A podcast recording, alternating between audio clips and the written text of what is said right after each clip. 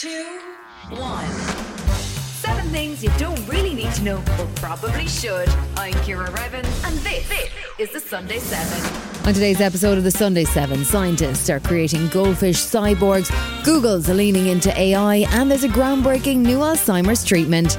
But first, it was on this day in 1856 Charles Darwin began writing his seminal book, The Origin of Species.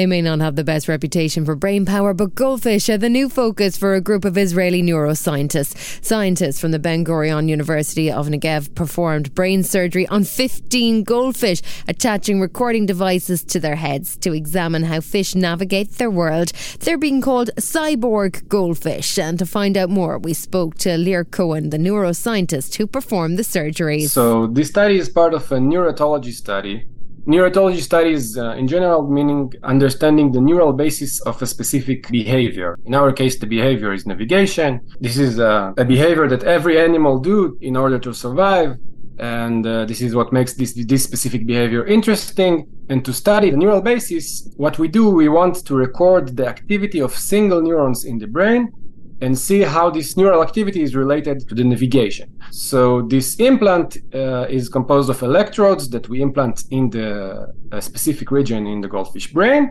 and it's connected to a small uh, computer, to a small recording device that is placed in a waterproof case, recording the neural activity while the fish is freely swimming. Obviously, fish need water. How did you manage to perform the procedure and keep the fish safe? Yeah, that's a good question. Um, but Actually, fish doesn't have to be fully submerged in water. All they have to do to, to breathe is to get water through their mouth and out through their gills.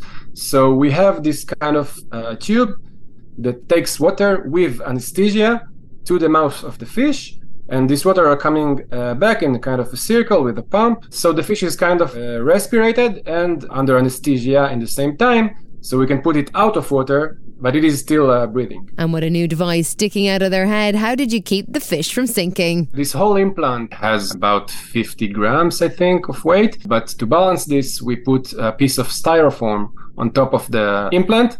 And this makes the buoyancy neutral. Once the device was fitted, what did the experiment look like? Now, after it gets to know the environment, uh, we are doing the, the surgery.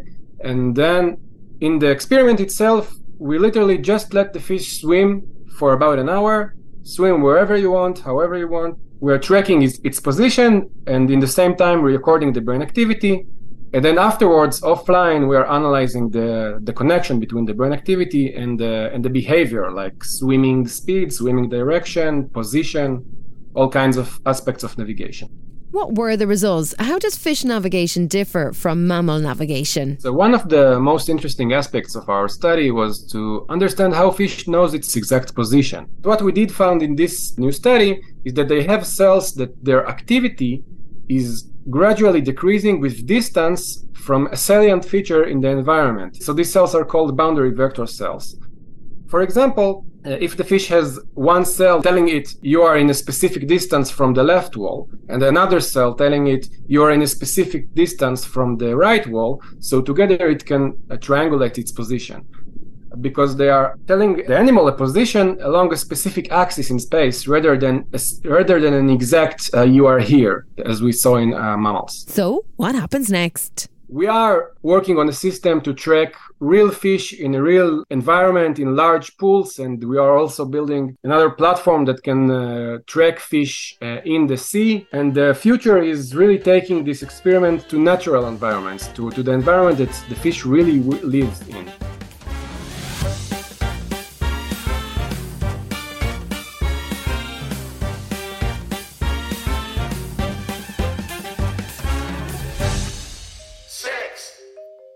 Now to another kind of fish. Forget hook, line, and sinker. These scientists have found a new way to get your Friday fish and chips. An Israeli food tech company has 3D printed the first ever ready to cook fish fillet using animal cells cultivated and grown in a lab. And the verdict? it's really tasty. Israeli Steakholder Foods has partnered with Singapore based Umami Meats to make fish fillets. So, how does it work? Umami Meats first extracts the fish cells, and these cells are then grown in muscle and fat. Steakholder Foods then adds them to what they called a bio-ink to use in their 3D printers. The result, a narrow fillet which mimics the properties of sea caught fish. Eric Kauffman is the CEO of Steakholder Foods. The flakiness is something that is much more easier to mimic. And with our patent protected printing capabilities, we know to 3D print exactly the same texture and flakiness of a real fish. They can say that here the process is clean, it's transparent, the end product is antibiotics free, and I assume that in the future we will understand the health benefits of of these cultivated meat uh, products. Umami hopes to bring its first products to market in 2024, starting in Singapore and in countries like the US and Japan. Megumi Avigail Yoshitomi is the representative director of Japan's Association for Cellular Agriculture, and she's certainly impressed by the product. I can feel the same, almost the same um, experience of the fish structure in my mouth. And I'm also really amazed by the juiciness and also the kind of a buttery uh, feel. Lab grown beef and chicken have been drawing attention as a way to sidestep the environmental toll of farming and tackle concerns of animal welfare. But not many companies have taken the plunge into seafood. And while the process for creating lab grown fish is simpler done with beef, there's still some disadvantages. For one, cow stem cells have been studied extensively, but according to Umami's chief executive, Mihir Pashad, much less is known about fish. We've managed to do it for grouper and for eel. Uh, we have three other species in our pipeline that are also endangered uh, sort of species that we'll be coming out with uh, publicly in the next few months. Meeting the price of fish from the sea is another key challenge. We want consumers to choose based on how it tastes and what it can do for the, for the world and for the planetary environment and we want to take cost off the table as a consideration. Still to come on the Sunday 7, first of its kind brain surgery and wearable tech to save your voice.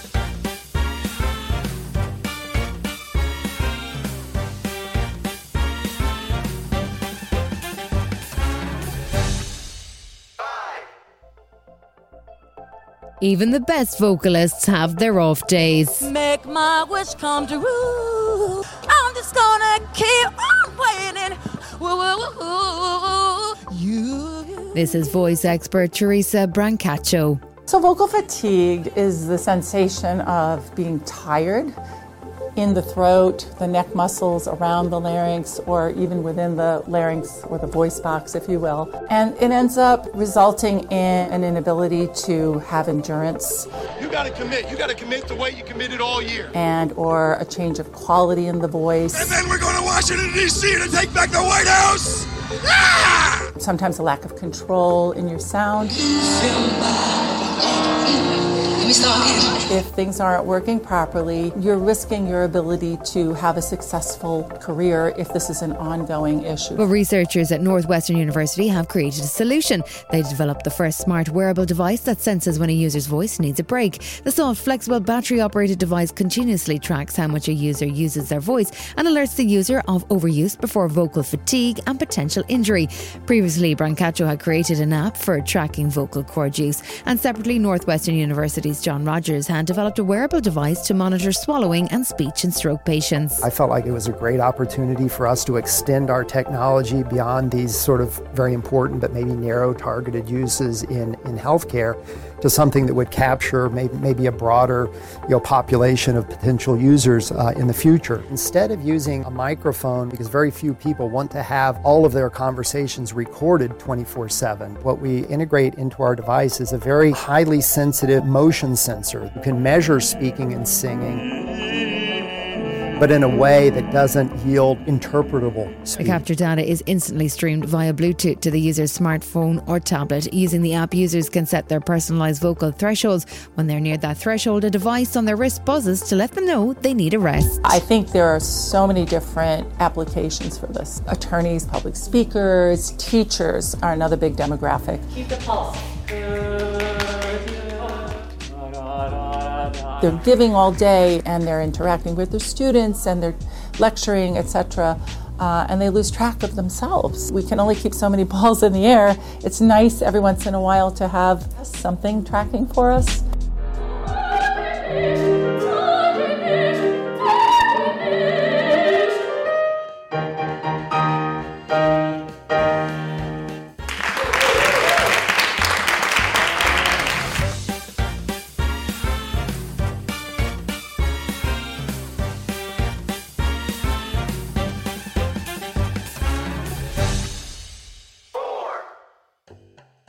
Doctors in Boston have performed a groundbreaking surgery on a baby's brain while still in the womb. It was a normal pregnancy up until doctors noticed something unusual at the 30 week ultrasound. It was found that baby Denver had a rare blood vessel abnormality inside the brain.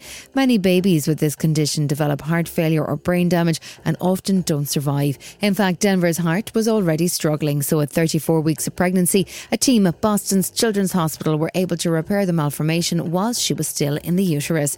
Dr. Darren Orbach from Boston's Children's Hospital spoke to WZTV about the intricate procedure he performed. Just seeing her in the NICU be fine, and you know, we would all sort of look at each other and, and pinch ourselves, and we weren't sure when it was okay to, to celebrate because you just don't see that with these with these babies. So, so that was really the moment that we knew that uh, that all was going to be great. Denver's mom and dad say all the stars were aligned to save their little girl. Derek and I are deeply rooted in our faith, you know, and and we prayed hard for this. You know, there was no doubt in our minds that you know God would perform a miracle, and and He did. You know, on a, a public platform using a little girl. You know, before she was even born, you know, she made her mark on the world. Still to come on the Sunday 7, Google's latest AI enhancements and new hope for Alzheimer's treatment. Right after this. How would you like to look five years younger? In a clinical study, people that had volume added with Juvederm Voluma XC in the cheeks perceived themselves as looking five years younger at six months after treatment. Look younger, feel like you. Add volume for lift and contour in the cheeks with Juvederm Voluma XC. Reverse signs of aging by adding volume to smooth laugh lines with Juvederm Vollure XC. For important safety information and to find a licensed specialist, visit juvederm.com. That's J U V E D E R M.com. Not for people with severe allergic reactions, allergies to lidocaine, or the proteins used in Juvederm. Common side effects include injection site redness, swelling, pain, tenderness, firmness, lumps, bumps, bruising, discoloration, or itching. There's a risk of unintentional injection into a blood vessel, which can cause vision abnormalities, blindness, stroke, temporary scabs, or scarring. Talk to a licensed specialist to find out if it's right for you. You should celebrate yourself every day, but some days you should celebrate with jewelry. Whether you want to commemorate an unforgettable moment or just bring some added sparkle to your collection, Blue Nile can offer you expert guidance and a wide assortment of jewelry of the highest quality at the best price. Go to BlueNile.com today and experience the ease and convenience of shopping Blue Nile, the original online jeweler since 1999. That's BlueNile.com. BlueNile.com. You're listening to the Sunday 7. Follow us for your weekday news espresso, or maybe try our UK edition. It's all in the usual places.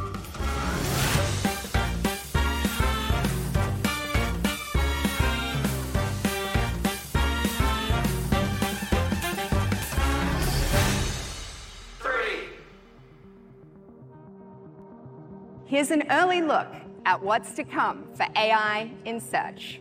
At its annual I.O. conference on Wednesday, Google unveiled its plans to bring more artificial intelligence for its core products. At the conference, the tech giant unveiled its revamped search engine, which can craft responses to open ended queries.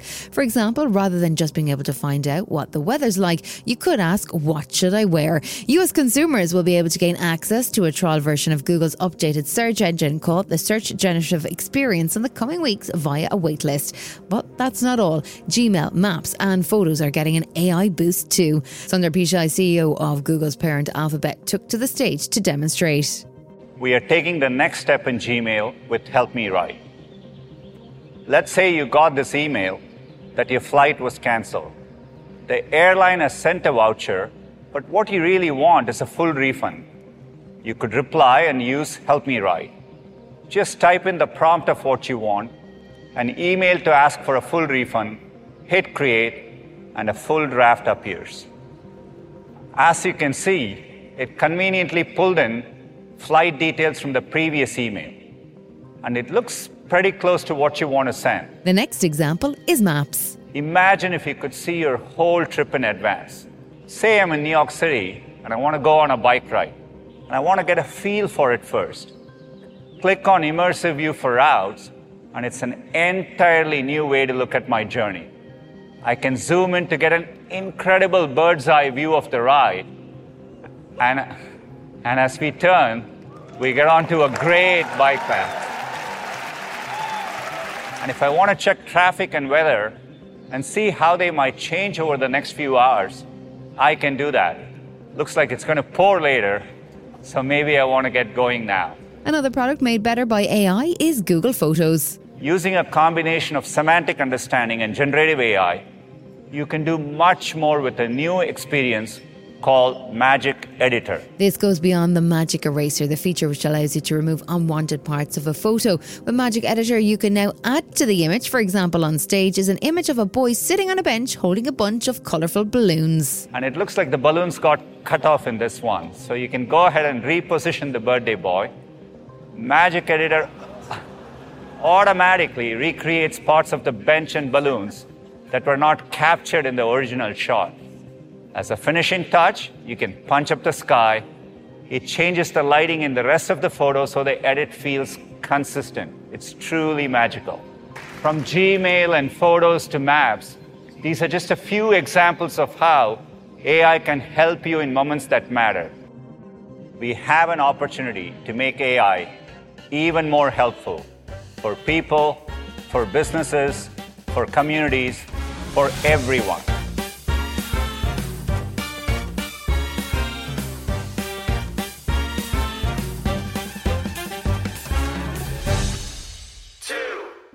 Coastal towns around the world are under threat as erosion and diminishing reefs shrink their beaches. And while it can take hundreds or even thousands of years for coral to develop a reef system, there is a project working to do it much quicker. Ocean Shot Project, spearheaded by climate scientist Dr. Deborah Brosnan, is currently working to restore coral reefs in Antigua and Barbuda. Here she is talking to CBS News.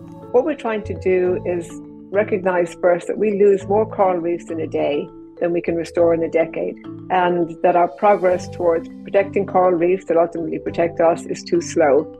So, Ocean Shot is about literally rebuilding the reefs, the architecture of the reefs for the future, repopulating them with corals, and then allowing other species to move back in. It's almost like gardening. We have to make sure we weed them and check on how they're doing. But according to Dr. Brosnan, saving the reef isn't just about protecting the planet, but about saving humanity. Our planet is at stake.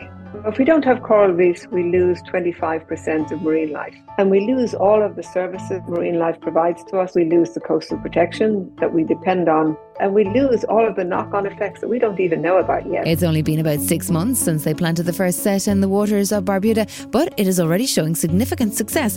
And Brosnan is hoping to scale Ocean Shot across the world. We now have nine different species, over 300 corals growing on the new modules. And we've been monitoring them using AI technology cameras to be able to detect what's there and how the health of these corals are, are progressing. We've got 97 to 98% survival of the corals we've transplanted. And we now have 26 new species that have moved in by themselves onto these reef modules. Everything from parrotfish to commercial fish to commercial lobster. And then we've, we've put some sea urchins on there as well to keep the algae down.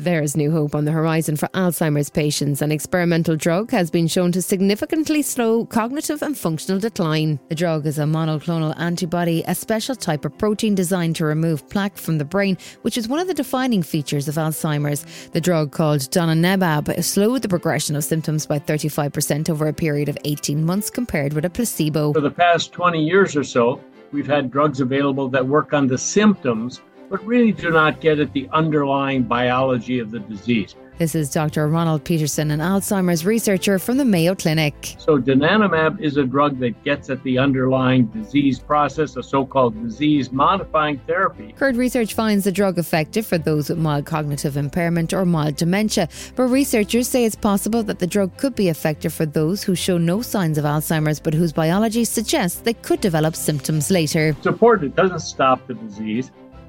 It doesn't make people better, but it may slow the rate at which they decline. Potential side effects include swelling or bleeding in the brain, so researchers recommend periodic MRI scans. United States pharmaceutical giant Eli Lilly plans to file for approval by June and hope regulators will give it the green light by early next year. This has been the Sunday 7. However, you're listening listening, do us a favour and hit the follow button. We'll be back tomorrow at 7am with the regular Smart 7 Ireland edition. Have a great rest of the weekend. Published by Daft Doris. Hi, this is Ciara from the Smart 7 Ireland edition. Just to let you know, we're pausing this podcast from Friday, the 25th of August, but you can still get up to speed in just seven minutes if you search the Smart 7 and catch up with our UK edition. Thanks for listening.